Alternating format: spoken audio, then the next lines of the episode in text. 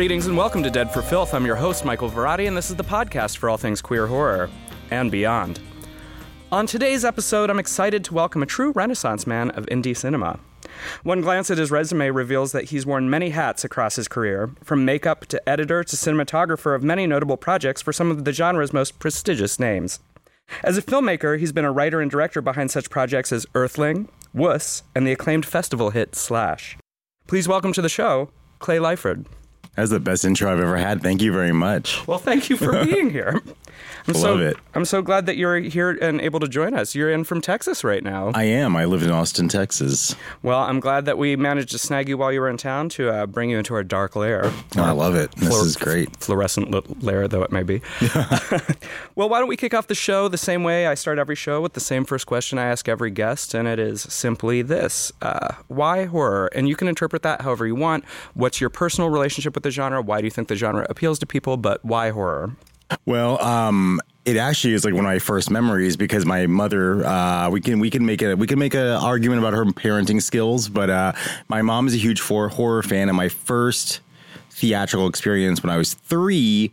This will date me. Was a Alien in its original run in the theater, uh, and I remember it. Like I remember part of it. But the weird thing is, it's like you know you forget. Like kids, what what what scares adults and what scares kids are very very different. Sure. For me as a kid, it was like being in like the thought of a crowd at a low angle or like being separated from your parents or just loud noises. So actually Alien wasn't that scary. I do remember a couple of years later standing in line, making my mom stand in line for like hours to see the first one of Empire Strikes Back in the Texas summer heat. And then we got in, and the first five minutes, Wampa, super loud, comes up, and I'm like, I want to go home. And she's like, We're not going home. We just stood in this line for like three hours. But I chilled out by the time Yoda came around, so I was all good.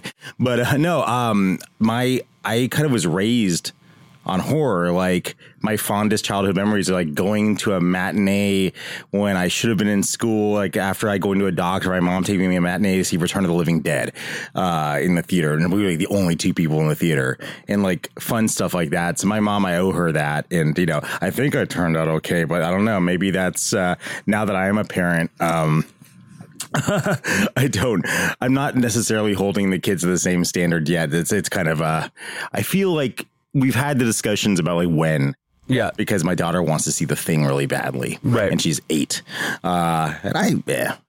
I personally think that's okay, but um like I you know No, I, I just love the idea that you saw Return of the Living Dead with your mom. Because I instantly flashed to the scene of Linnea Quigley Yes. ripping open her shirt on top of a grave, and uh, you know my mom's pretty liberal. I'm sure she's probably listening right now somewhere. Uh, and uh, we've seen some crazy stuff together, but like the idea of w- watching that movie as like a teenager with your mom in the theater is kind of amazing. to That me. one was pretty quick. The one, the one that was unexpected that really got me, and it's actually my memory. I was like, "Oh my god, why would this be this? Like, why is this in this movie?" So I went to see Hardware in the theater, Richard Stanley's Hardware. Oh, yeah. and I swear to God, I, I maybe it was an alternate version of it or an alternate dimension where the cut's longer with the sex scene Mm-hmm. with Stacey Travis and uh, Dylan McDermott. Like after they have like this, he comes back from the war and or whatever he's doing. He's got like the robot hand, and they have this like really long, like and kind of explicit. I feel like that's the first time, not to get too explicit, that I saw like an on top sex scene. Uh, and then I was like, I'm gonna go um, excuse myself. So I went in the lobby and I played like Tempest. I played like two quarters. I come back and I swear to God, it's still going. But then I like years later picked up the Blu-ray and it's like that sex scene's not that long. But I do like remember pacing in the lobby, like playing a video game, coming back and like it's still going, and I had to like step back out again. So I'm like maybe like time warped, uh, or uh, maybe there was a different cut. Maybe I, yeah, I don't know. You know, Texas they test movies in Texas. I don't know if you know this, but uh, there was a the Walnut Twin Theater, which is like really close to where I grew up, was the first place where Spielberg because he he was always about testing in middle America, middle America, Right. And that's the first time Jaws ever played in front of an audience. First time Raiders ever played in front of an audience. Like most of his movies, and he would go and hang out in the back, and like no one knew he was there. But they would do these like kind of like audience, like unofficial, like not with like comment cards, but like test screenings just for reactions. And that was kind of legendary for that. And that theater is sadly gone now. I think it's a Men's Wearhouse now, but Ugh.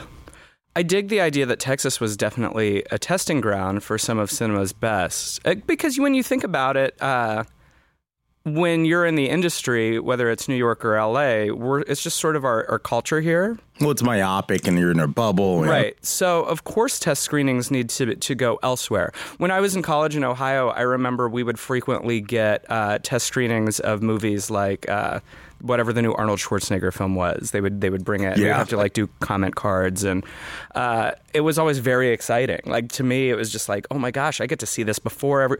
I would have killed to do that for like Commando, man. That would have been. Yeah, well, I, I mean, I wasn't in college when Commando came out. I, I had to deal with some of the later later Schwarzeneggers, but Best uh, action hero. No, that would have been after.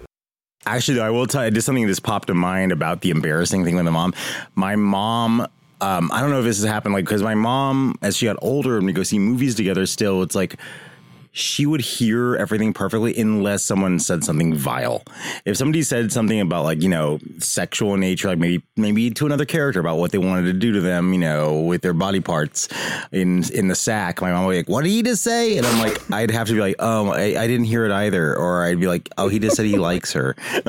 um, but every time it's like she'd hear everything else perfectly fine, and the guy would just be like, I want to put my penis all over you or whatever somebody says, and then she's like, What did he just say? And I was like, oh God, seriously? oh my god, I love it.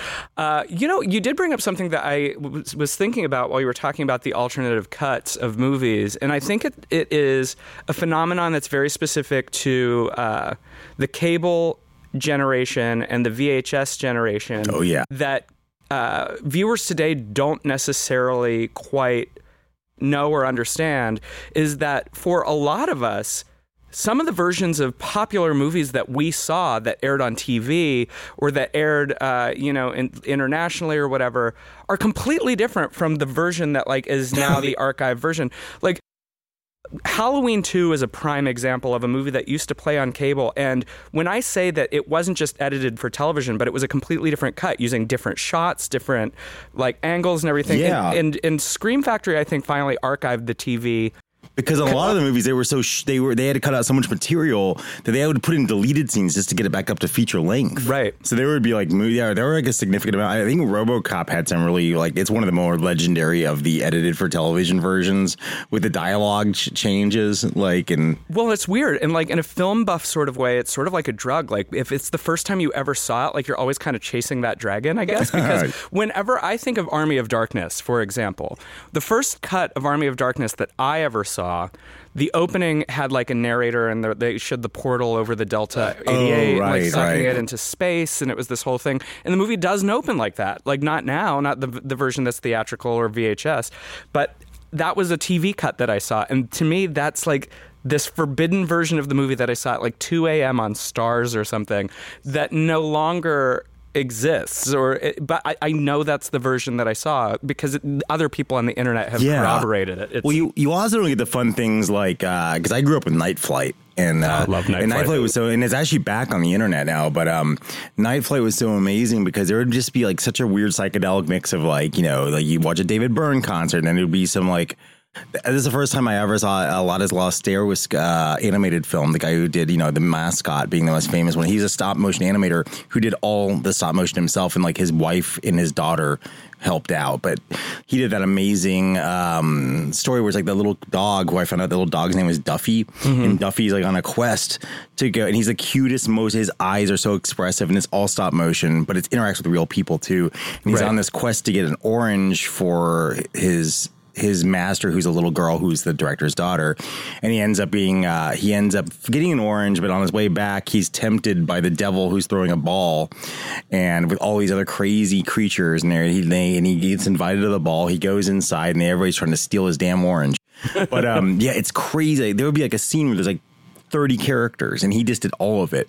I went on a tangent because I love Ladislas Starevich. He did the Cameraman's Revenge, which was the taxidermied bugs stop motion animation. Oh, yeah. Um, but my favorite one is the mascot. Actually, there's a legendary film I cannot find. There was a Duffy sequel for Duffy the dog, and it was called In the Land of the Vampires, where the van- where our little dog hero, who's like this cute little dude, uh, he I guess he's fighting vampires. I would if anyone out there knows where I, I've I've searched high and low. That's like the, one of the only things I can't find. It's like still that's like the we were talking about this when we were hanging out the other day about the ritualization of cinema because like like now it's so different today. I don't want to go on a huge tangent, but I think this is kind of a cool thing. But like on or or symptomatic of our society now is that so I grew up with like the, like the, the the old newsprint editions of Film Threat magazine, and like that's how I found out about like Nick Zedd and Jörg Buttgereit and filmmakers like that in the back and you'd read about these movies and you're like there's no way of seeing them on television or in the theater and you'd send away for to like Germany for a VHS and maybe it would show up. Right. but when it shows up like 3 months later at the, I mean I'm being generous like if you put it on and the first 5 minutes is boring as hell like you're going to still watch cuz you ritualized this process. It's like it's you wouldn't you know, now I can see those things on YouTube, and if it doesn't catch me in like you know a nanosecond, it's just like click. But the ritualization of cinema is kind of in that style. It's like for me, and this is the this sounds terrible and super bougie or hipstery, but like.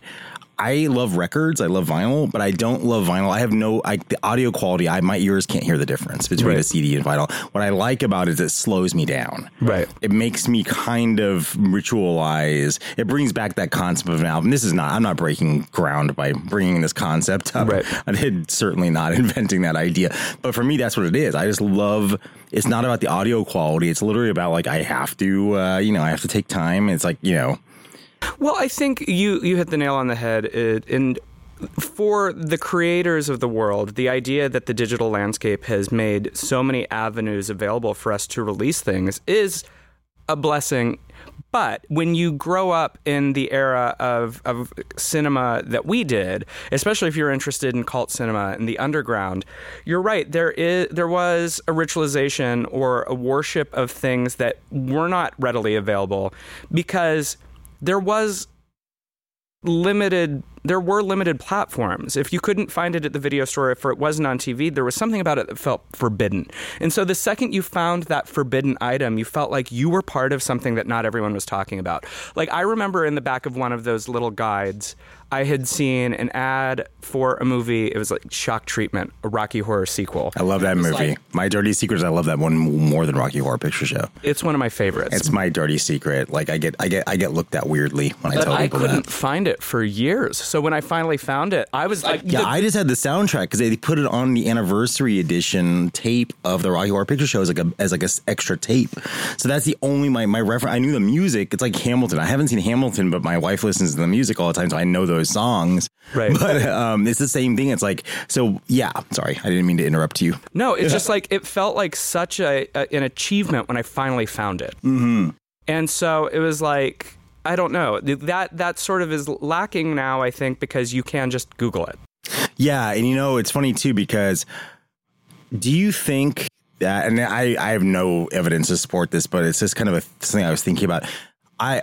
I feel like you have more eureka moments when you have to fetishize things. Like there was a definitive moment where I saw a movie and it was like, oh, I up until that point I thought I was 11 years old, Right. And I and they used the word forbidden. It was the Forbidden Zone. That movie, the Richard Elfman movie, The Forbidden Zone, changed my life.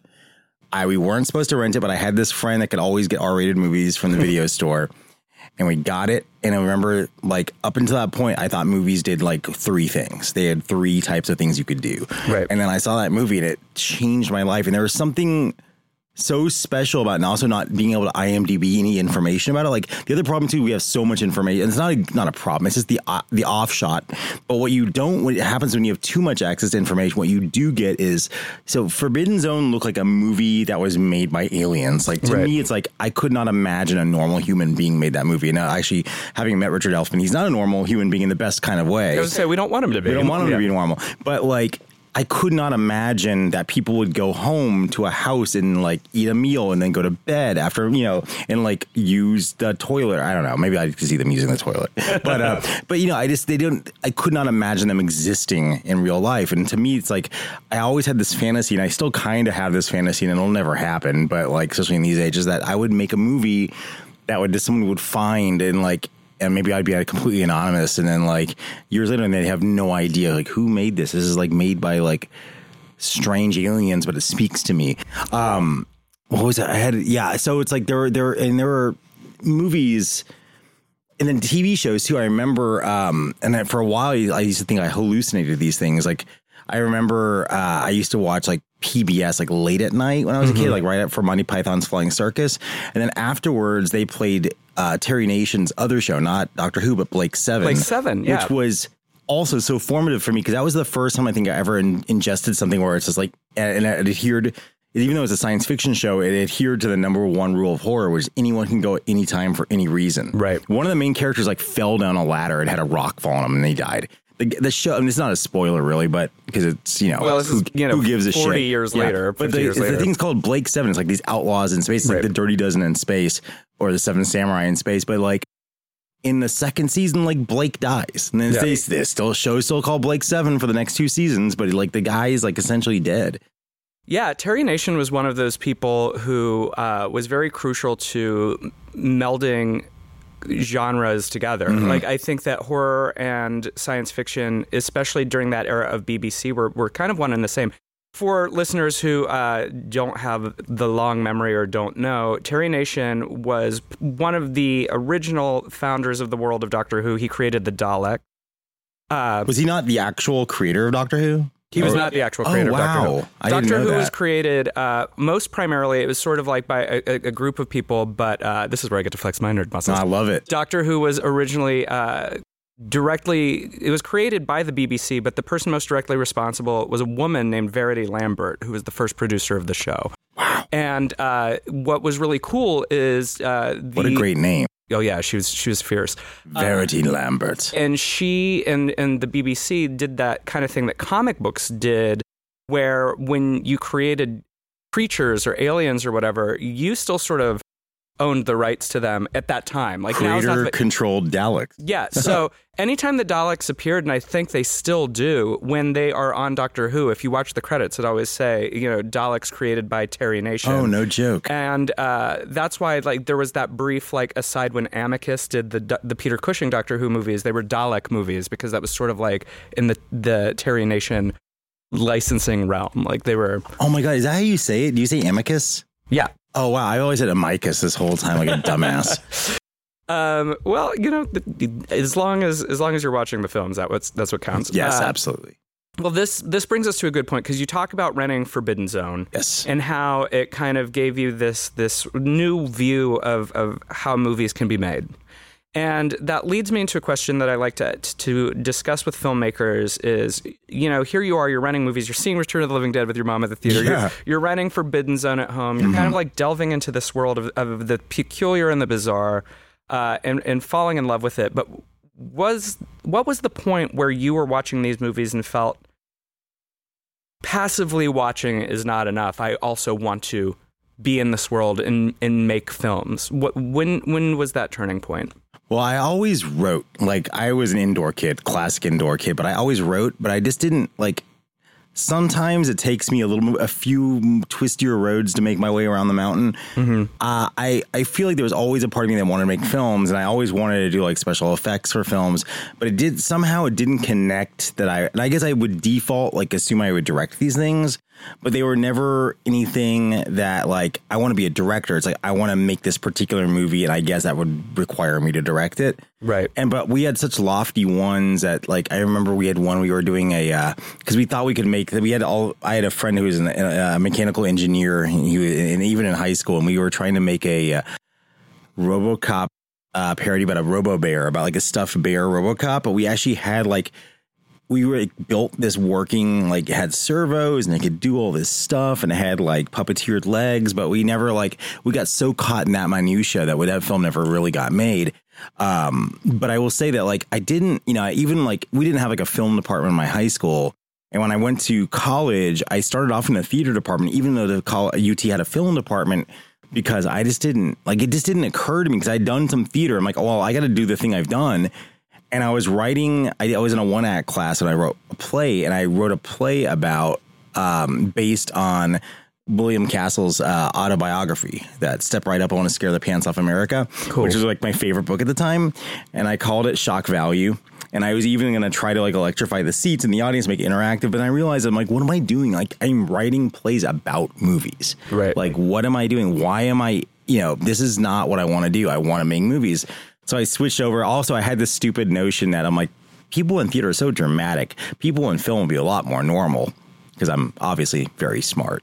Um, so yeah, so but no, I didn't like actually really make. I wasn't a kid in the backyard with the eight millimeter camera. I always wrote. I Right. wrote like an ass load. I I would submit bad science fiction stories to like analog and uh, in like Omni or, or Amazing Stories or any of the places that you could, and always get rejected. I was gonna say, did you ever get in? or- I got one in to a small. There was I can't remember the name of it. I should like I got a horror story that I ended up later on making as a the story I made as this one of the segments of my anthology first feature. But like I wrote this thing in high school, the first draft, and it was. uh about a uh, monster that lived in a maximum security prison was eating the prisoners because it was just lazy. And it's like hey they're just there. I can't do anything about it. Uh, and then the prisoners fight back. But that was in a something uh, it's an, it was like a very small press thing. And it was spider like spider silk or spider web. I can't remember the name of it. It's definitely not a legacy magazine. It, it came and it was like mimeographed. But like that was the first one. And I got contributor copies in like 10 bucks but I was like so excited because I was like 16. Right. And, but I, that's pretty much up until I started writing about film later as an adult. That was the first time I'd ever been published. And you had said before we started recording that there was a period of time where you thought you might actually go into makeup and special effects. Yeah. My, my, my first true love was uh, stop motion animation due to Harryhausen, due to Phil Tippett. Uh, which, by the way, on the Phil Tippett thing, if you haven't seen the Vice documentary where he talks about, um, there's a 30 minute Vice documentary where Phil Tippett talks about how he animated the AT-ATs in Empire Strikes Back, and he said that he was on so much LSD that he would uh, he hung out with his cat, and his cat told him how to animate, and his cat would talk to him, and he's not joking. Like he's like, yeah, no, I mean, I tripped with my cat, and I was like in there. I mean, I guess you have to make that really boring process fun somehow. But the cat would tell him how to move the legs of the AT-AT. So you should, yeah, it's a, it's a free on the Vice free website. You can watch this thirty minute documentary of Phil Tippett talking about tripping balls and Well, take note, Star But, Wars yeah. fans. yeah, that's my favorite Star Wars story. Um, The ice planet of Hoth that's Rogue was, Two. Was uh, further helped by our feline friends. But yeah, so um, I wanted, so I, I, uh, I, I might as well, I don't care. I'm gonna, I'm gonna date myself, but I, I graduated high school in '92. Uh, Jurassic Park came out in '93. right. uh, summer of 92, my parents were nice enough to take me to the Rhode Island so I could do a tour. I got accepted, uh, and I was doing the scholarship stuff to go to the Rhode Island School of Design. I can't. And you know, like, like Jim Henson's daughter taught there, like taught puppetry and animation and stuff. And I was like, I was this. I, this is my dream. This is the only college that has a degree in this. And pretty much that was the end of it. At that, I mean, like Phil Tippett technically worked on Jurassic Park, but he went from like, I mean, I'm sure you know, originally they were going to do that stop motion, and it was like they showed them the computer test. They already done like stop motion tests. You can see that footage. Right. Um, and then like, no, this is so much better. And, I, and like Phil Tippett's probably like, shit, I just got to go do some more LSD now. Um, but no, um, I came, I, and it's good. It is very good that I was not able to get that degree or to work in that because I can't even draw a stick figure. I wanted to move the little guys around. I can't. I mean, and I like futzing with the robotics and stuff, and like in the in the in the in the armatures, but like this requires like a tactile artistic talent, which, of which I have none.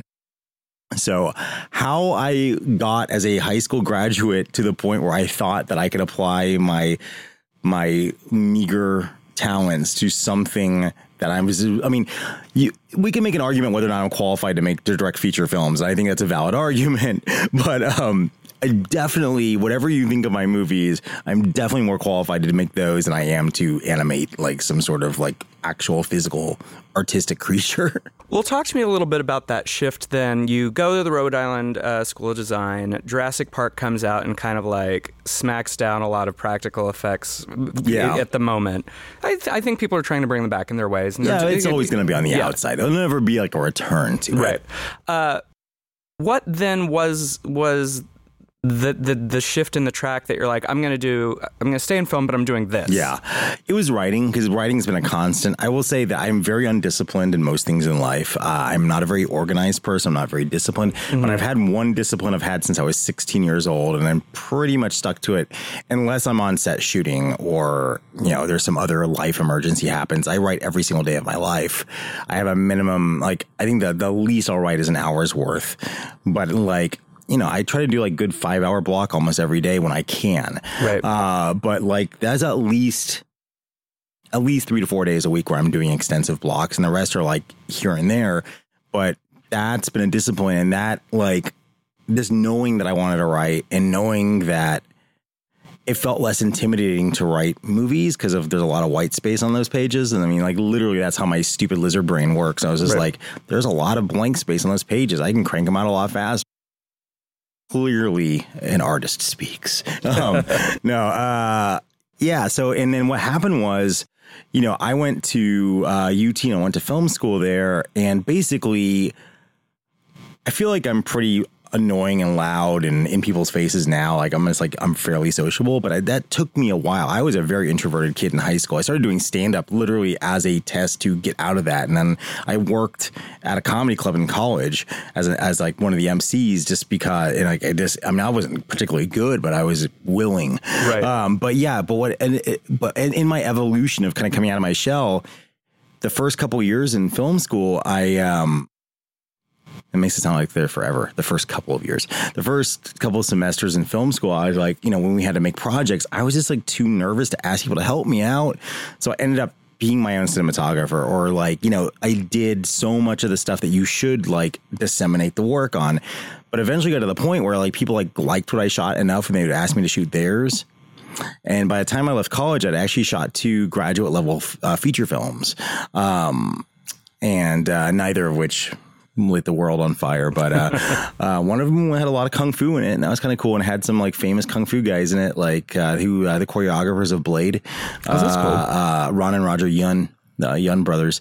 Uh, and they and one of the other one was the uh, villain in Shanghai Noon the uh, bald Asian gentleman. Uh, but yeah, so like a lot of it is just. I mean, like I Forrest Gumped my career. I, I essentially would like be in the right place at the right or Right. wrong time, and I was just like get the winds would push me different directions, and I, you know, I was myopic about being able to see an end goal very well. And I think, you know, it could also be argued to this day that it still has not changed. Uh, but yeah, I mean, I always had a, I had a love and that love ca- covered a lot of ground. Well, by taking that time and, and actually not disseminating the different roles on a film and doing all these different things, you gain so many skills. And looking across your resume, as I said in your introduction, you've done so many things. Like I've seen, like, you know, you've worked as an editor on projects, you've been a DP for so many different things. Uh, you've done makeup, and I saw you have a hair credit on a film. Oh, I do? Yeah, on uh, one of one of the Oh, I mean, I, I don't doubt it, but I like, who the hell knows? So I think that that probably uh, really helped just increase your value stepping right out of film school into the practical world and that you were able to do all of these things. To some degree, when you need to be self reliant, when you don't want to wait on people, when you're impatient like me, yes. Uh, it is a detriment I have noticed when you're actually working within the system because people want you to be one thing. Right. If you have like an agent or a manager and you're like, I want to make a science fiction movie and a comedy and a horror and uh, lesbian drama, like they're going to be like, pick one, dude. Like basically my my representation when I first started like getting represented was like, you know, you probably don't want a DP as much because we wanted to sell you as a writer director. Right. And that was like a sacrifice I was essentially willing to make, though I missed that quite a bit. Um but yeah, I mean like it's hard enough for people to see you at all. So if you kind of muddy the field by being all these different things and like and I mean I mean even talking about just with even being a writer director Right. like if you have if you're a cross genre person so like i kind of have like and, and it's something too like i, I i'm known known the five people who know me uh, i'm known as like a comedy guy for features essentially Right. uh, my one non-comedy film being Earthling, and I feel like I was so adamant to not to show I could be serious that I was like, it's it's way too serious. It's like it's about as funny as like a cancer screening. It's like not a funny movie at all, and I, it needs some levity. Right. And I would notice in that movie, by the way, that like people would laugh at things that were half jokes just because they needed that valve.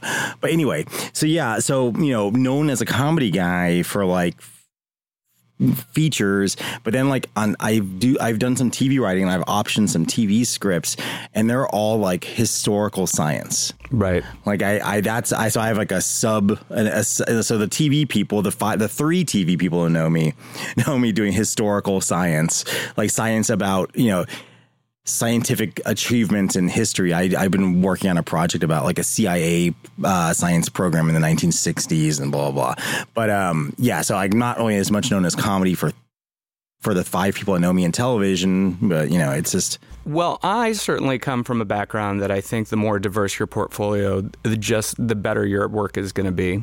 Uh, I know. I that, love that too. I know that the industry t- tends to be myopic, but you know, I think for a lot of us who didn't necessarily break into the studio system initially, that spirit of having to learn to do everything helps you.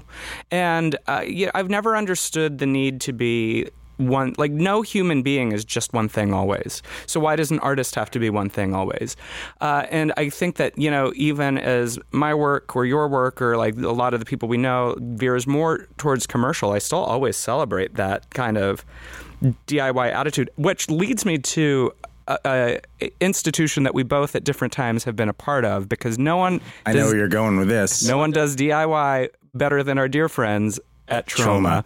And I know that you worked there for a bit. So yeah. could you tell me a little bit about that? Yeah, yeah. And I want to circle back to one thing also about what we were just talking about. Do you mind if I just Please? make one? So like this is something that also like my other problem as a filmmaker, I like films that aren't one thing too. Right. So like I like what they call tweeners, uh, which is you know it's kind of like the taint of the film world. It taint the balls, taint the other one. Right. Um, but no, a tweener is like something that you don't know what shelf at Blockbuster to put things on. Right. And by the way, I think that whole that like that fear of the tweener should be gone by now right. because we don't use that metric to, to search for movies. It's all it's all curation based or algorithmically based. So who the fuck cares anymore?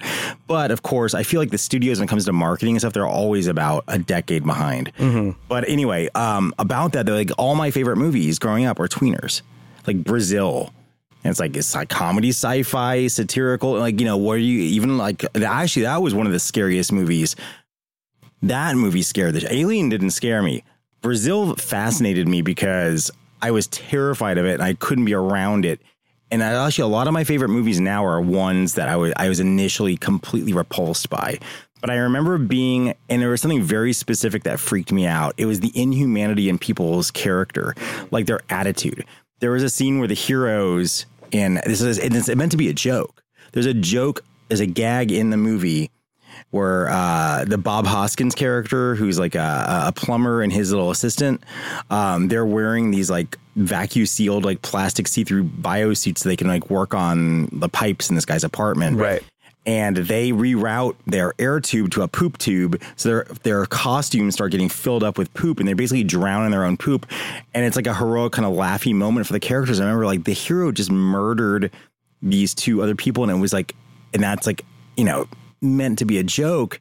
And I absolutely love that now, but at the time that freaked me out because their in their basic lack of humanity right. scared the shit out of me. Anyway, sorry to go on that huge digression. No, I love Brazil. Honestly, uh, one of the things that no one seems to talk about enough is how chilling Michael Palin is. Oh, in he's it. fantastic. Uh, because as being so well known as sort of like the genteel, nice guy of Monty Python, to see mm-hmm. him in this kind of horrifying role. That scene where he's got the blood on his costume, and I keep saying costume for clothes. Right. Uh, when he's got the blood on his suit, and he's talking to his daughter, and his daughter's hanging out in his office, and he's like talking about how he tortures people, but in like a little kind of fun little like, "This is how we do it, little girl," you know. It's so and, casual, and, yeah. and, that's terrifying. I think. Yeah, yeah. all it, that that movie is has mastered like it, it's a master class in like just how to affect people sheerly with tone. Mm-hmm. Um, and it was one of the two scariest movies for me. I had another other movie that terrified me. Do you have a movie that you are irrationally afraid of, like you can't even look at the key art from it, kind of thing, when you were a kid? Because for me,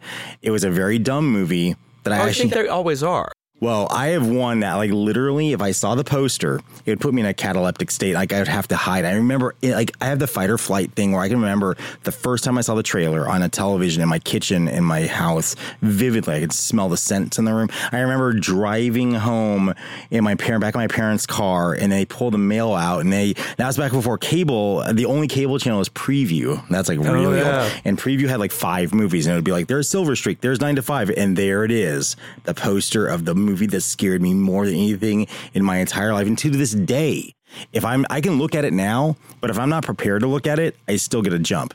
It's the, uh, Let's see if we can guess it. I'm gonna say Okay. play this fun game. It was 1977. It was a movie. It was a creature movie. The creature in the movie itself is really lame and has been made fun of on illustrious shows like South Park. Uh, but the poster, they were smart enough to make the poster art be terrifying. And in fact, the trailer for the movie is just like the it's like the world's first GIF or GIF. Do you say GIF or GIF? I say Jif because it makes me think of peanut butter, Yeah. and I like that. Well, so, well, the trailer they were smart by not showing footage of the movie. They show they have a narration and a slow heartbeat over the animated the thing getting closer to camera. The the key art. A 77 isn't the Manitou, is it? I'll give you the tagline. Okay. It's not the product of sorcery or witchery. It's not the product of science. It, it, it says it's not supernatural in nature. It's like that. Oh, don't move. She can hear you. She'll find you. Oh my god. Uh, This is directed by a not by a big director who was his only foray into horror, and he ran away from it. He, you know, and Paramount Pictures spent way too much money on this movie. Unfortunately, the DVD is just bare bones and just has the widescreen version of it on there. But um, I will also say here, I'll, I'll give you one more. Um, it's part of my favorite genre. In fact, I wrote my thesis paper on this about uh, animals, run- nature on amok. It's a nature on amok movie, and it happens to star um, it has one bad racial stereotype as Armand Assante playing a Native American in it, and who has a chainsaw fight Oh, with God. uh, with um, uh, is it Richard Farnsworth? But uh, Talia Shire's in it. Um, oh my god. I know the movie you're talking about. What is it? Just it's Prophecy, the monster movie. oh, with the bear. The bear, man, Yeah, bear, yeah. pig, and man, bear, pig from South Park.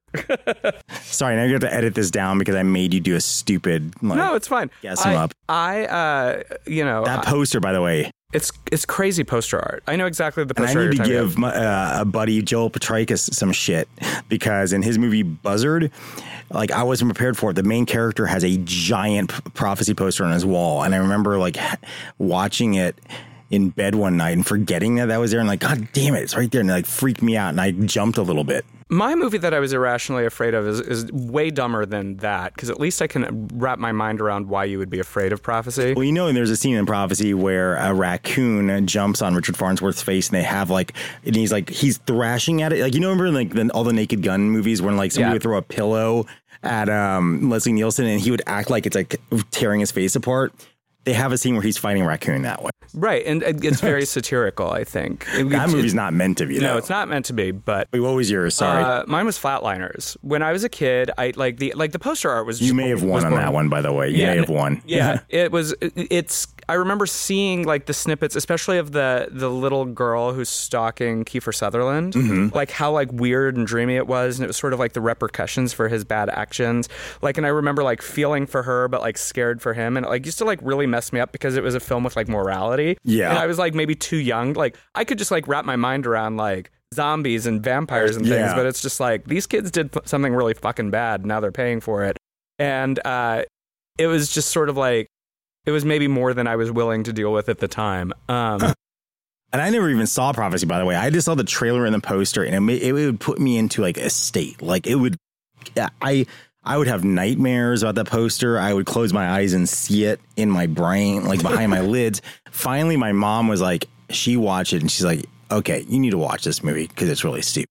You just need to watch it, and you're going to be fine." Your mom's like the MVP of this episode. She keeps coming back with, Yeah. with, with some cool stuff. Uh, so Troma. Yes, sorry. Yeah, yeah, now back. Yeah. See, that's a long way around the mountain. Like I always take that. Yeah. So tell me about your time with Troma. Yeah, so I unofficially worked for Troma in that I worked for a lot. I happened to shoot a lot of their uh, acquisition films, uh, and a couple of them that were actually designed to be acquisition films. Essentially, they didn't do the financing, but like the deals were in place already. Um, I worked with my one of my best friends, uh, Barak Epstein, who at the time was actually interning for Troma, or he had just finished his internship, and we started working together, and we made like five or six of these movies, and then Lloyd was in all our movies. Actually, Lloyd. Here's a fun fact: I Lloyd is in my first feature in a four course meal. Uh, I shot him in my apartment on black and white 16 reciting this poetry I wrote. It was supposed to be like this kind of like fairy tale. And I ended up cutting out of the movie. And then also Barak and I did a movie called Corn Man, American Vegetable Hero. And the original cut of it before it got released had a Lloyd Kaufman scene, which also got cut out uh, for the for the eventual release, and then Lloyd always gives us shit about cutting cutting him out of his movie of our movies. But then we made Prison a Go Go, which you could not. Lloyd is such a major character in that movie, we couldn't cut him out. He has like he has that movie is about as a women in prison parody, if you couldn't tell, right. and it has like Rhonda Shear as a star and Mary Woronov, and then Lloyd plays like the main prison guard, and like there there's too many scenes of him being humped by uh, um, uh, um, um, oh my god, what I just said. Uh, um, USA Up All Night. Why Rhonda Shear? Jesus, yep. my brain. Um, see, I'm old. That's what happens. Um, senior moment. But yeah, no. So I just worked on a lot of this stuff. Uh, we also have a theory that uh, Barak is uh, Lloyd's illegitimate child because he's Lloyd has done things for Barak that I've never heard of him doing for other people. Like I'll give you, for instance, when Prison a Go Go, that was going to be a, tr- a, Troma acquisition.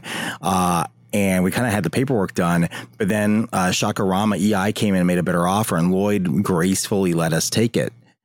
And he still did the extra features. He still does his like greetings from Tromaville, like opening like on the Shock-O-Rama DVD. Uh, there's a classic Lloyd thing. But that like, is a rarity for Lloyd. that's like, yeah, it's like we're pretty sure that Brock is his illegitimate child. He loves Brock so much. But um, the other thing too, yeah. So there was that Make Your Own Damn Movie uh, DVD. It's like the series, right? And I had two of the movies I shot for them were were case studies. One being Prison a Go Go, and the other one being Ramzi Abed's film The Tunnel uh, which stars Mark Borchardt of American Movie fame, like really cl- not that long after American Movie. Mm-hmm. And uh, if, I'm not sure if you want to go deep cut movies, I also starred Toe, the star of rock opera of. Uh, um, the, the, the Austin feature rock opera, which was a kind of a legendary underground film.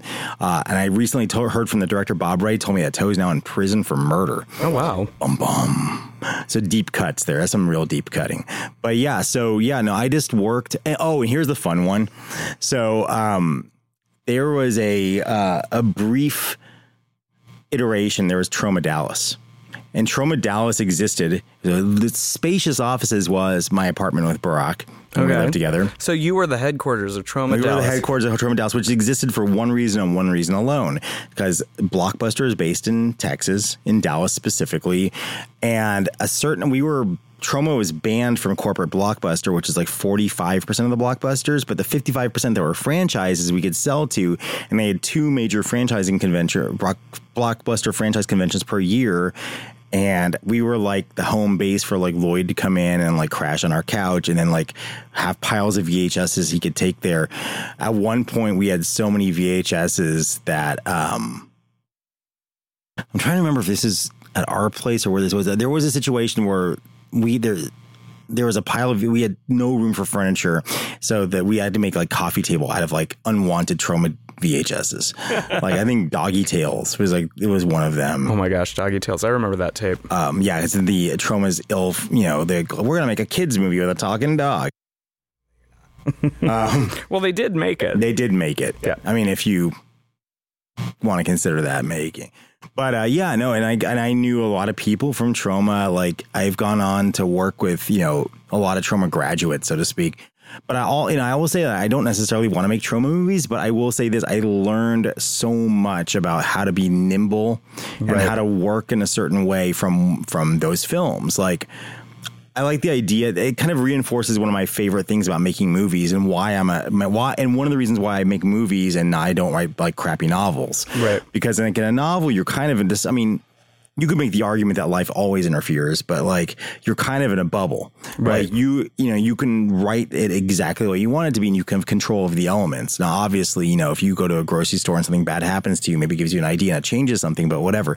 But with a movie, it's like, you know, if you're shooting a beach party scene for a movie and it's like you get out there, you know, if it's a studio film and it starts raining and you're shooting on location, you either go to a studio or, you know, maybe you shoot something else or you just reschedule and you let everybody have the day off, whatever you do. But like on a low budget film, like you can't do that. So suddenly now you're making a rainy beach party movie and like you've just created a new thing. You've right. never seen a rainy beach party movie before.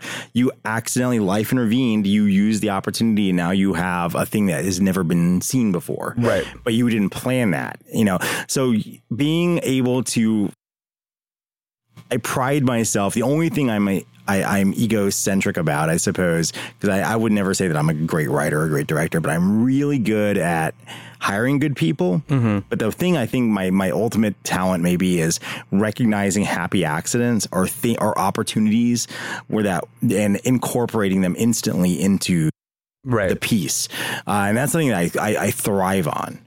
The only speech I ever give, like when we're about to shoot a movie on my set, is you know like if we make a movie only as good as the script, then we fail.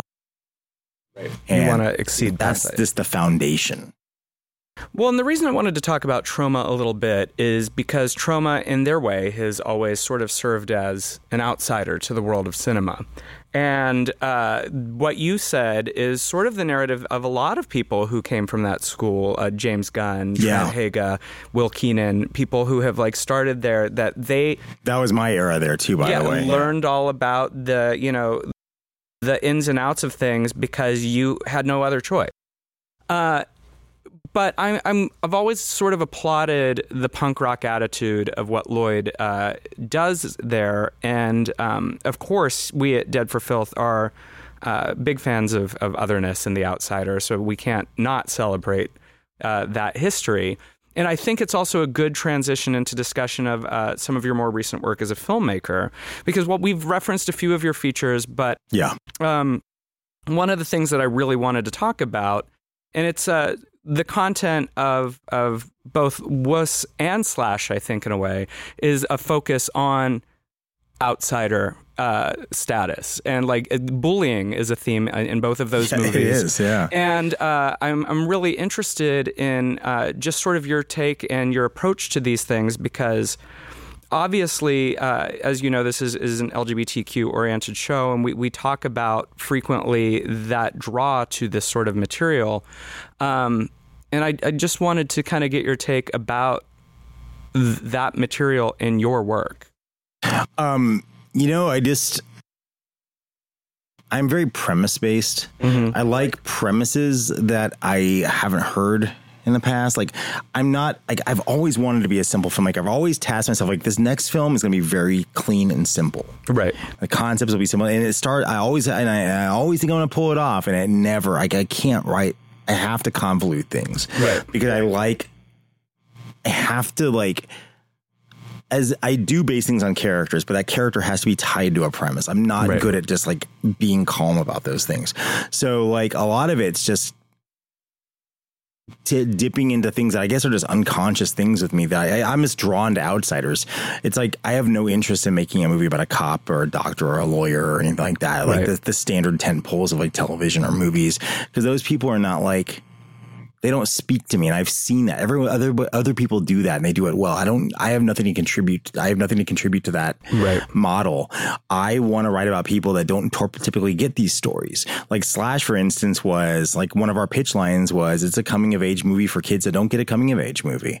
Like there are there are movies where about uh, gay gay identifying kids or straight ones, but kids that don't know. Right. And are and where the messaging in the movie is, you will f- figure it out on your own, and you don't need to put yourself in a box.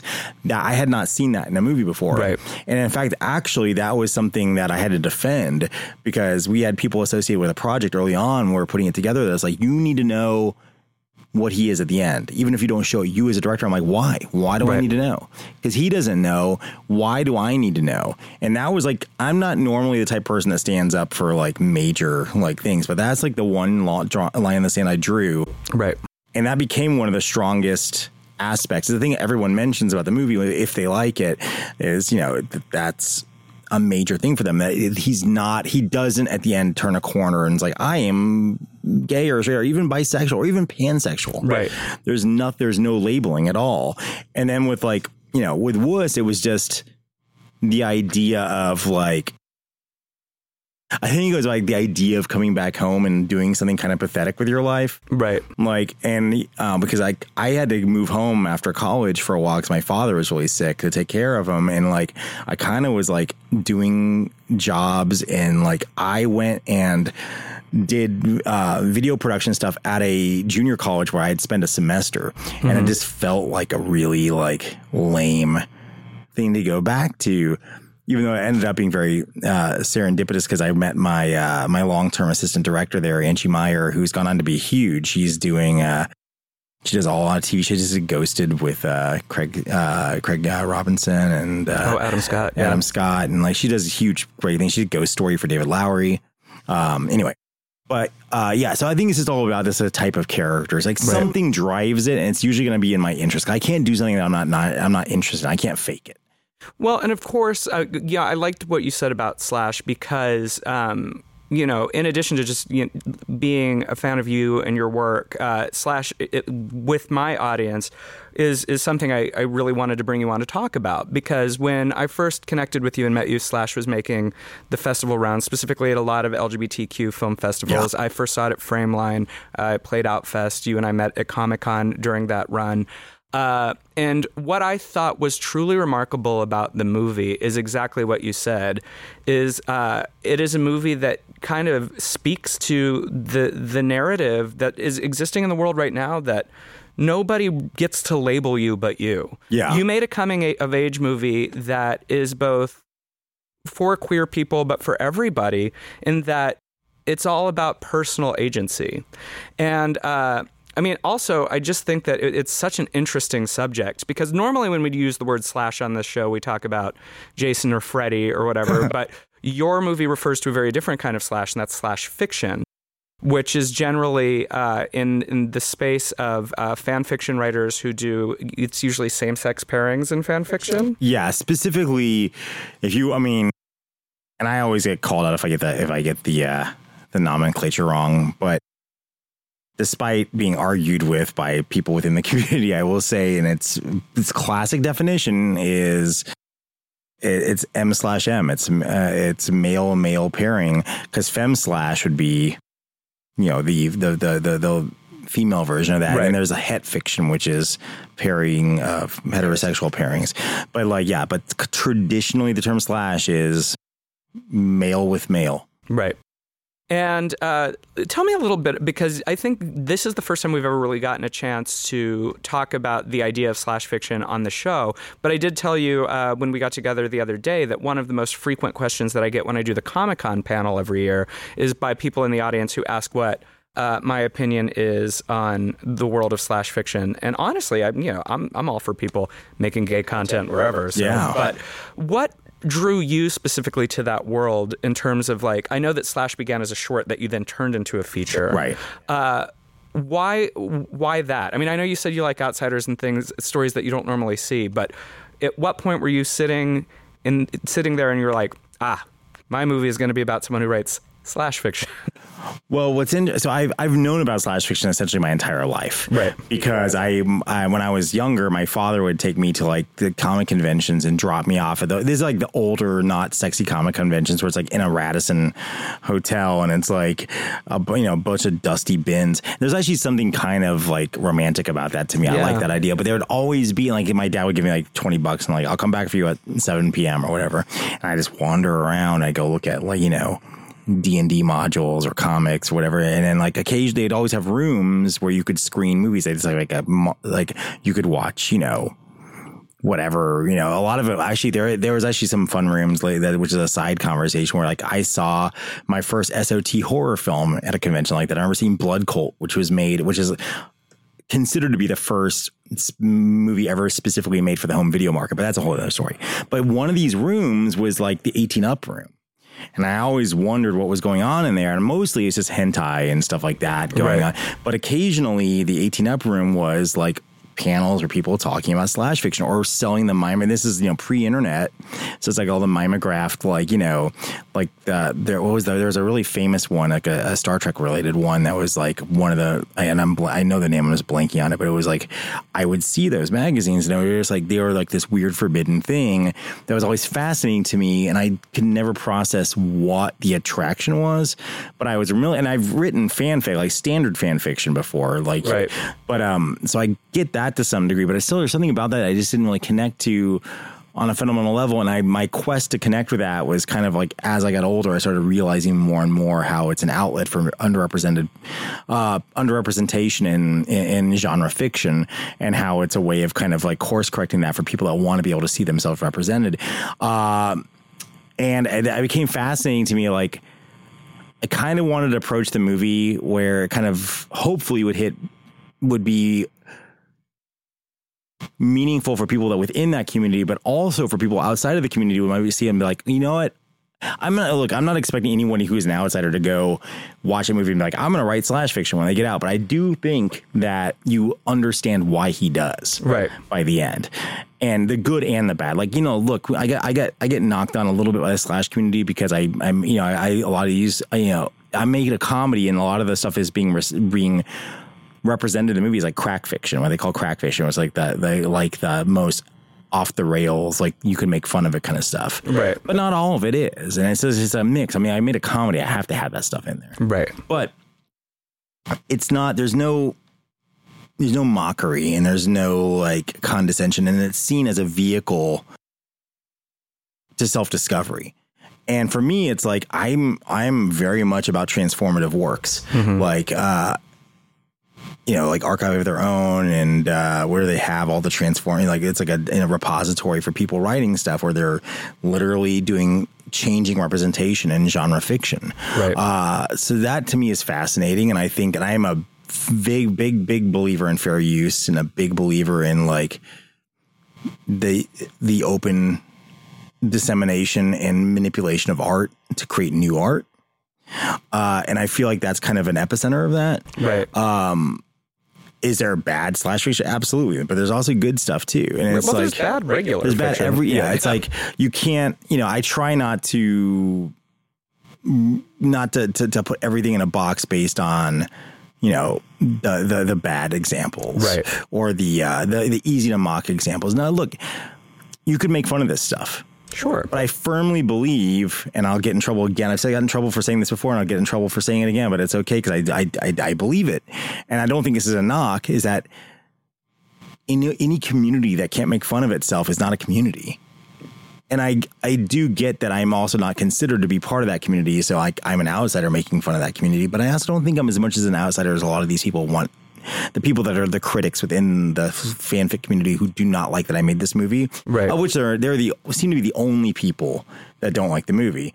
Um, Well, But- I, I view the movie as as something of an entry point if it's a world you're not familiar with. yeah, It, and uh, it's not a documentary. I it's either. not a documentary, and but I do think that it's also a framing device for something that's bigger, and it's what we talked about at, at the top of, of this topic. yeah, That you just wanted to show how formative creation can be, and how you can find yourself in in your your work in your art, uh, and how you don't always have to define yourself by it or allow yourself to be defined. Yeah. I think it's a really wonderful film for queer people and people in general. Uh, and it's a brilliantly, uh, brilliantly made and a great cast. Michael Ian Black, Missy Pyle. Just, a, I, I really like it, and uh, it, it's been something that since I saw it on the circuit, um, that I've been wanting to talk about, especially because I get asked about slash fiction on panels so frequently. Uh, that here's a movie that maybe it doesn't speak to the the diehards of the community, but I don't know that that's what you were trying to do anyway. No, I wasn't trying to make a, a documentary, and I wasn't trying to make something that was. I, I had to take shorthand, Yeah. and also, you know, it's. I'm already in a weird spot because slash fiction is predominantly written by women. And It's like over eighty percent of it's written by women. Uh not only am I going into it as a male director, my protagonist is male. But that was a conscious decision. That wasn't that wasn't trying to to to Christopher Columbus the native lands. You know, Right. I wasn't trying to co-opt anything. That was an idea of like I wanted to make this character an outsider even amongst outsiders. Right. Um, that was important to me that he was trying to find a soft place to land and was having a problem even within the thing that he connected to because like the character you know his parents are going through a rough patch. They're not really able to be there for him even though they're good parents and they're not like the people he should be. They would not be the type of people that would be freaked out if he turned out to be gay. Right. but he doesn't feel like he can talk to them because they're going through their own shit. And he doesn't can't talk. He doesn't really have any friends and he has an older sister and he definitely can't talk to. So he has his writing and the forums. That's what he's got. Right. and that's what allows him to find not necessarily find himself, but find the answer to the question. Like find the answer that he doesn't need. And he comes to the realization that he can be who he, he can be who he's who he needs to be without defining himself. But that itself is kind of a realization. But um, yeah, and the, and the crazy thing is too, it's like we talk about the etymology of the film. Um, this is a bit of a tangent, but like going back to the original question, I like see I, I make short films very cheaply normally and like like around a thousand bucks or so. So it's like if it comes out terribly, I can just bury it in the sand and like no harm, no foul. Right. Like I, I don't have investors like you know pounding down my door, but um I'll use it as a proving ground for ideas that I think are very fascinating to me, but are may not make may not be good for a longer format. Right. So I made Slash because I had this notion about kids who are like really into Harry Potter and then stumbling into this world. Right. Uh, and then when they were too, where, where, you would make the argument that they're too young to be there. So that was all based on Harry Potter erotica. But, um, and I was terrified. Actually, my biggest fear was not even about the Harry Potter part. My biggest fear was that so a major component of the movie was people staring at chat screens and just screens on their computer. I'm like, that's the least cinematic thing I can even imagine. But, um, I went and played like Fantastic Fest and I played a bunch of other plays, Outfest. I would I, I would go to the screenings and I would watch the audience. And there's one scene in particular where he's having a, a conversation that you could call it an inappropriate conversation between him and an older man, but he doesn't know the identity of this man necessarily. Uh, in the in the feature, it's Michael Ian Black's character. In the short, it's somebody else. But there's a very it's a meant to be an uncomfortable moment that's like a cringy kind of like oh shit don't do this kid kind of moment and people would all lean in. We're just watching chat screens, just watching the three little dots or whatever, and you see the chat coming, and I was like, oh my god. This work that that right. staring at the screen works, and this is before like you know unfriended movies that take place right. entirely on computer screens came out. Um, so that kind of gave me the bravery to be like, you know what, I do like this now. I care, and this is a situation where I was like, I love this character a lot, and I want to see more with this character. Right. So that was my notion for then deciding to do the feature. I made a few changes. Obviously, it's not Harry Potter. I didn't want to get sued. Right. So we made up our own kind of world. And we also, you know, in a feature, you have enough time to do a little bit of world building. So we could create our own. And it gave you an opportunity to like kind of put a genre film within this coming of age film yeah. too. You got to like flex your muscles and right. with space aliens and things. I thought that was fun. And frankly, I didn't want it to be like just like you know if I you know outside of like the potential law suit stuff. If I made it about Harry Potter, it would just be like, oh, the Harry Potter parody thing. Right. Like it would not, you would never think about the the protagonists in the way that we wanted. It wouldn't the focus would be in a place I wouldn't want it to be. Right. Well, you you said something that I thought was really interesting too about. Uh, using the internet as a place to kind of feel out your identity. Yeah. And it kind of occurred to me that in addition to this being a film that uh, is a coming of age story that is about not defining yourself until you're ready, it sort of feels like one of the first coming of age movies that I've seen where. Uh, it speaks to the internet era, especially for people who are outsiders or feel other, how you can go online and find different ways to express yourself and uh, maybe find who you are or not find who you are. Uh, in, in, in maybe in those moments, how the anonymity is a good thing as opposed to, you know, potentially bad. And I think that's really interesting. Uh, that it's just kind of all now like occurring to me while we're talking. I'm like, how cool well, it's also interesting too because you know one of the problems when you're a kid, you know, before you when you're too young to drive, especially, it's like your friends are who's geographically available to you, right. and the odds, especially like growing up in you know Texas, it's like the odds of me finding like-minded kids are like pretty small. So I had like pen pals through like fan clubs. Right. I was a member of multiple fan clubs. And that was my first real piece of fandom in my life. Like my favorite thing in the world when I was 13 years old was ElfQuest, the comic book series, and I was obsessed with it. And um, I had some pen pals, uh, literally like you know, through the mail. I, I, had had a friend in Riverside, Iowa, and it was like, and it kind of was the inspiration for the Michael Ian Black thing that happens in the feature was my relationship with my friend in Riverside, Iowa, um, where we both didn't, you know, because you don't have that direct connection. We share something in common, a, a, common love, and we have something to talk about. But you really, you know, you're just having to get to know people in a very inorganic way. Right. But I feel like now the internet's so sophisticated in the way, you know, like obviously, you know, there's catfish and there's all the type of stuff where people can be whoever they want to be. But I think for it also, I mean, I'm not saying anything that is a new thought, but like right. as much as it tears us apart, it also brings us together. It can be used for either end.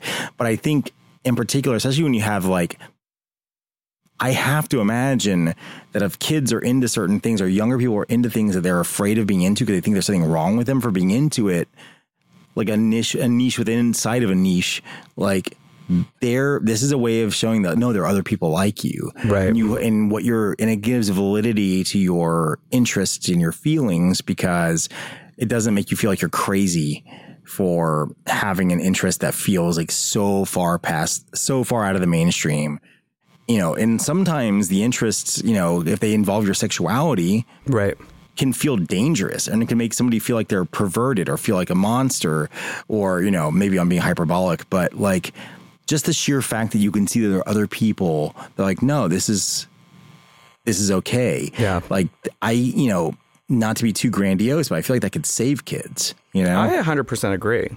I think that that's why uh, movies like this one are important because it is a reflection of of a new generation of people being able to reach out to a world and, and find themselves in whatever way that means. Yeah.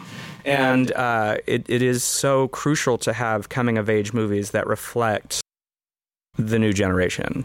Like I grew up with John Hughes movies, but that's not the experience of kids anymore. Yeah. How, how quickly would the Breakfast Club have fallen apart or come together if they had Facebook? You know, it could have been yeah. totally different. Uh, maybe they maybe they wouldn't have talked to each other in school on Monday, but they could have had a group chat. You know? Well, it's funny because even look when people try to take older properties and try to give them that modern thing. So, like we were talking about Heather's the other day, the Heather's TV show, which right. essentially got shelved because it tried something definitely I think not well thought out, but like it was like how do we make it speak to the youth today? So it's like, you know, so that so now the nerds have taken over the world and like right. the nerd like I almost I half expect now to, there to be a Revenge of the Nerds reboot where the jocks are the ones put upon. You know? Well, I mean, I do think there is something to be said, and I say this as a nerd, but like you, you probably have witnessed this as well. That like there is a, a the internet has been a, a, a, changing tide. Of course, there's the bullying of high school, but then in the world at large, it's sort of like there is there is a vicious geekdom out there that like makes it tricky. I think you know like I every time there's a new Star Wars movie, I always think to myself, oh my like, here we go. Someone's gonna be pissy about something. Like and I'm just of the mind Death like if, threats to like Rian Johnson's family. Like what the no, fuck? Like, there are movies that I like that there are movies that I like and there are movies that I don't. But like, even if I hate a movie, I've never thought to myself, well, I'm just going to go online and tell everyone what assholes they're. Like, it's just a waste of time. Like, let people enjoy things. Well, there's, yeah, you ruined my childhood. That's my favorite one. It's like, did they get in a time machine and erase the previous films from existing and like beat the shit out of you and your family? Because, like, how do you justify saying something stupid like that? That's like, you know, I feel like that fits the, uh, was it Dashiell Hammett With there was like this famous quote about like, uh, they're like, hey, so you know, I know you don't like the movie adaptations of your movies. Does it piss you off when people they ruin your when they ruin your books? And he's like, no, my books are right here on the shelf behind me. They're perfectly fine. Right. Well, and that's true. I mean, when uh, when I had Jeff Nelson from Scream Factory on, uh, we talked about how there is something tenuous about nostalgia. Like, of course, we all invest in it, but nostalgia is so individual that you can never please everybody because you're talking about the individual memories and the individual lives of every single person who ever watched it. That they're tying weights to something that it could never ultimately live up to. Well, you know, if you reference everything on God's green earth and then you have a runaway Netflix hit.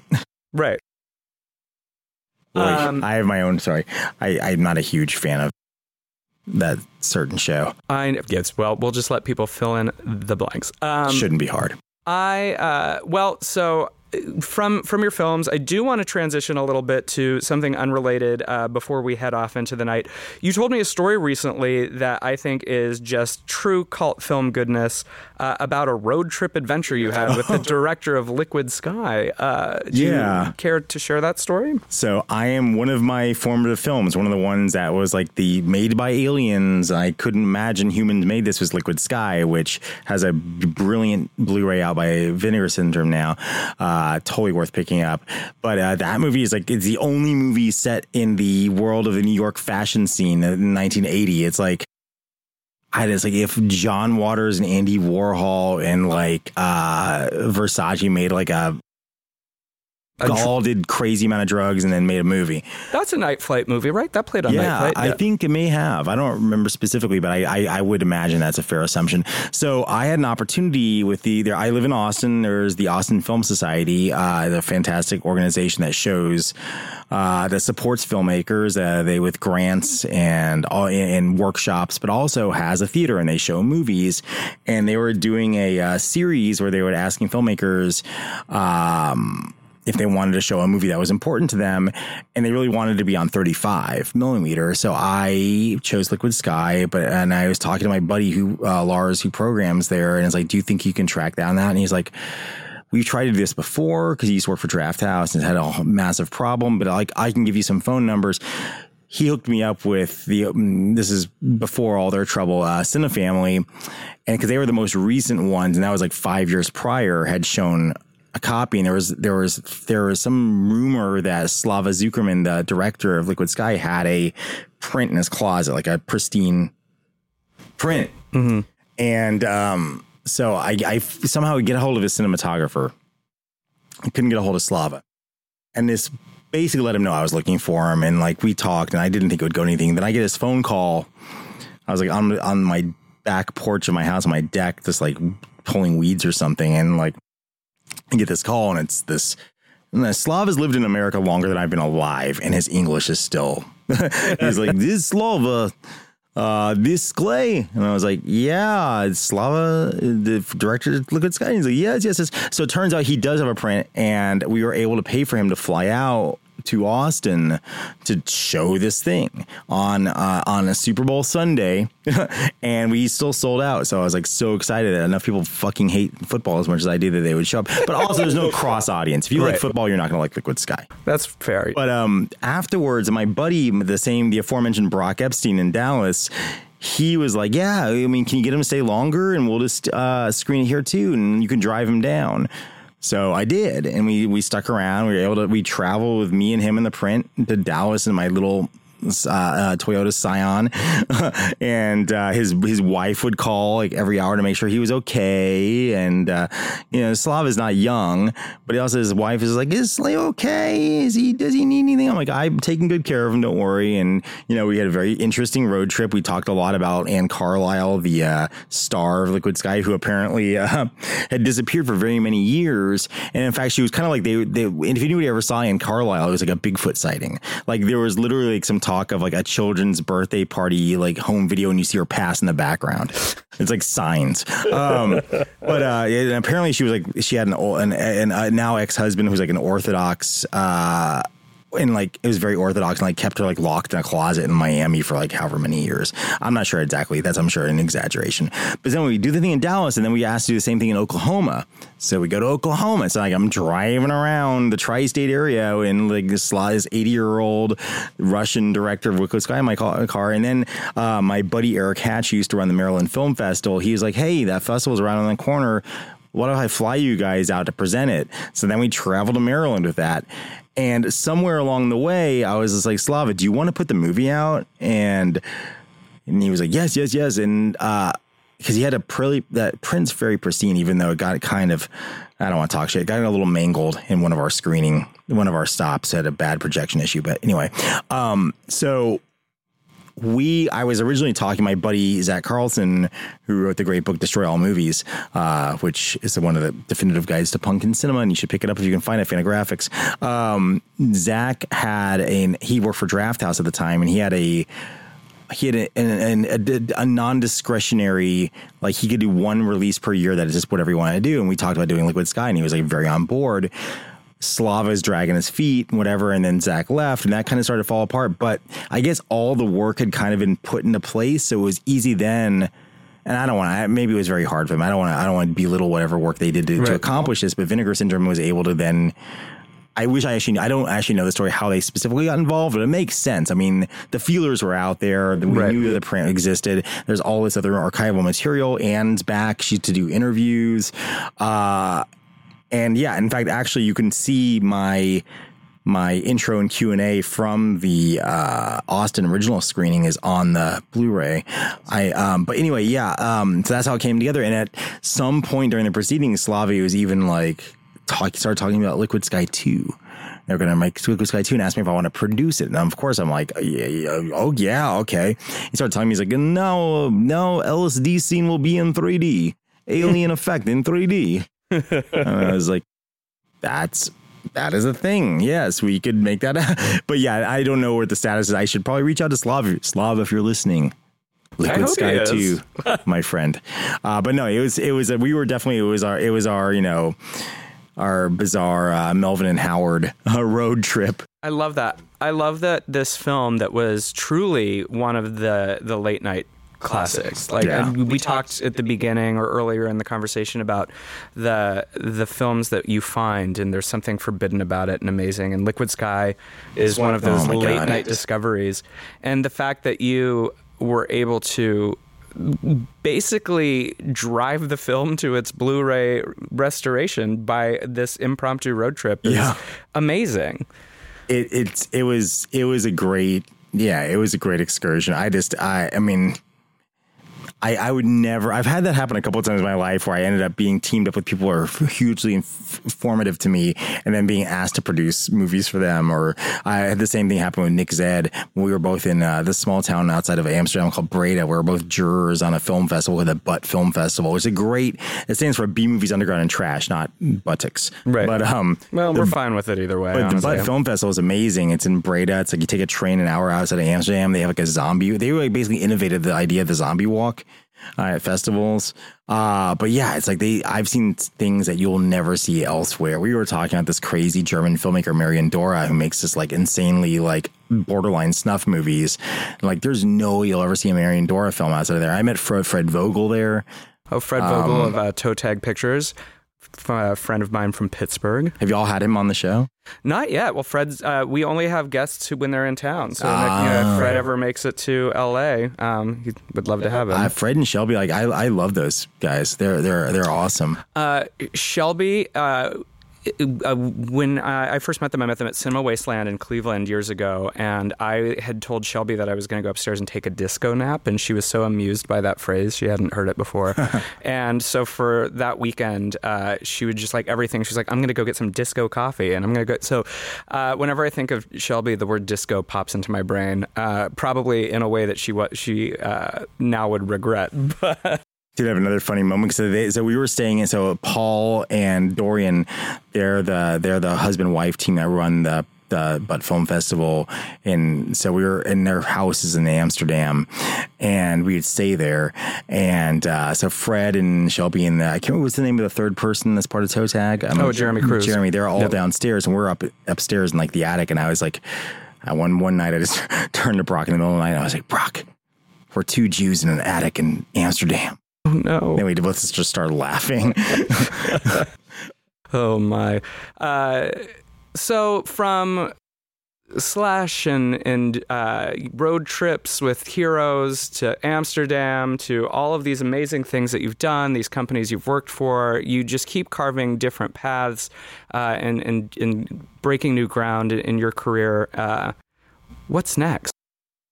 I have several what's next. Is I've been working on several projects. I'm uh, I'm currently adapting a book uh, that I can't mention yet, but it's definitely something that anyone in fandom has heard of and would hopefully be very excited to see this thing adapted. It's a, it's a crazy true life story. I will be able to talk about it more in the future, but I will say you can take the, if you, this is my cryptic way of giving a hint. You can if you take the most boiled down log line of slash, it would be the same log line for this. Uh, kids coming of age through obsessive fandom. Interesting. That's just, I'm probably said too much now. Um, I also have like I'm trying to get back into horror a little bit, and I've been I have a couple of adaptations I'm working on that I'm really or or some original stories, uh, and then I'm trying I'm tr- basically writing a bizarre. I like to think it, it's a horror film retelling with monsters of the Count of Monte Cristo, um, which is something I'm very excited about.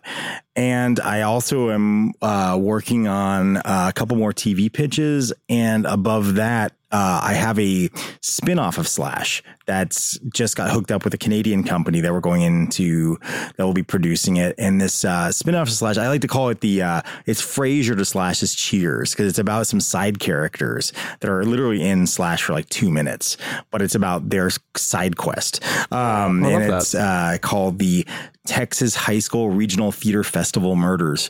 Um, that tells you exactly what tells it is. you exactly what it is. Um, it is intrigue and and bad choices made within the world of high school theater and UIL. I don't know if they have UIL here. It's like the national competition or the regional competitions for theater for high school theater. Oh, I didn't even know that was a thing. Yeah, in, in Texas it's called UIL. Um, Apparently, my high school theater productions never rated. Uh, Uh, well, thank you so much for coming on the show Yeah, today. thank Uh, you. Where can people find you? Uh, I am on Twitter and Facebook. I'm at Clay Liford, L I F O R D on on Twitter. Uh, also, all my movies are on Amazon and iTunes. Um, we would love it if you saw watch. If you have Amazon Prime, you can watch Slash for free on Amazon Prime. We would love it because that helps out everyone and it's free Yeah. if you have a membership. Also, on my personal Vimeo, I released recently released the original Slash short for free. Oh, excellent. Um, you can typically track it by just finding my. I'm I'm on Facebook. I, I'm old. I technically have an Instagram, but because but like most old people, I don't use it very well. um, but like yeah, so like I Twitter's where I live the most at Clay Liford, and it also you know you can also like we have Slash the movie as well. Like Slash the movie is the website for Slash. It's also our Twitter handle. It's also our Facebook.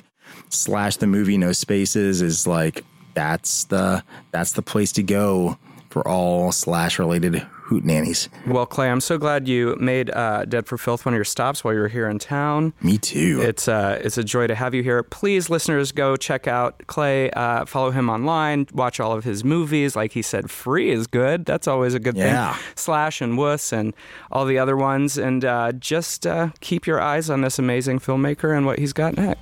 Thank you. Thank you. This has been Dead for Filth. I'm Michael Varrati, yours always in glam and gore. Good night and good luck.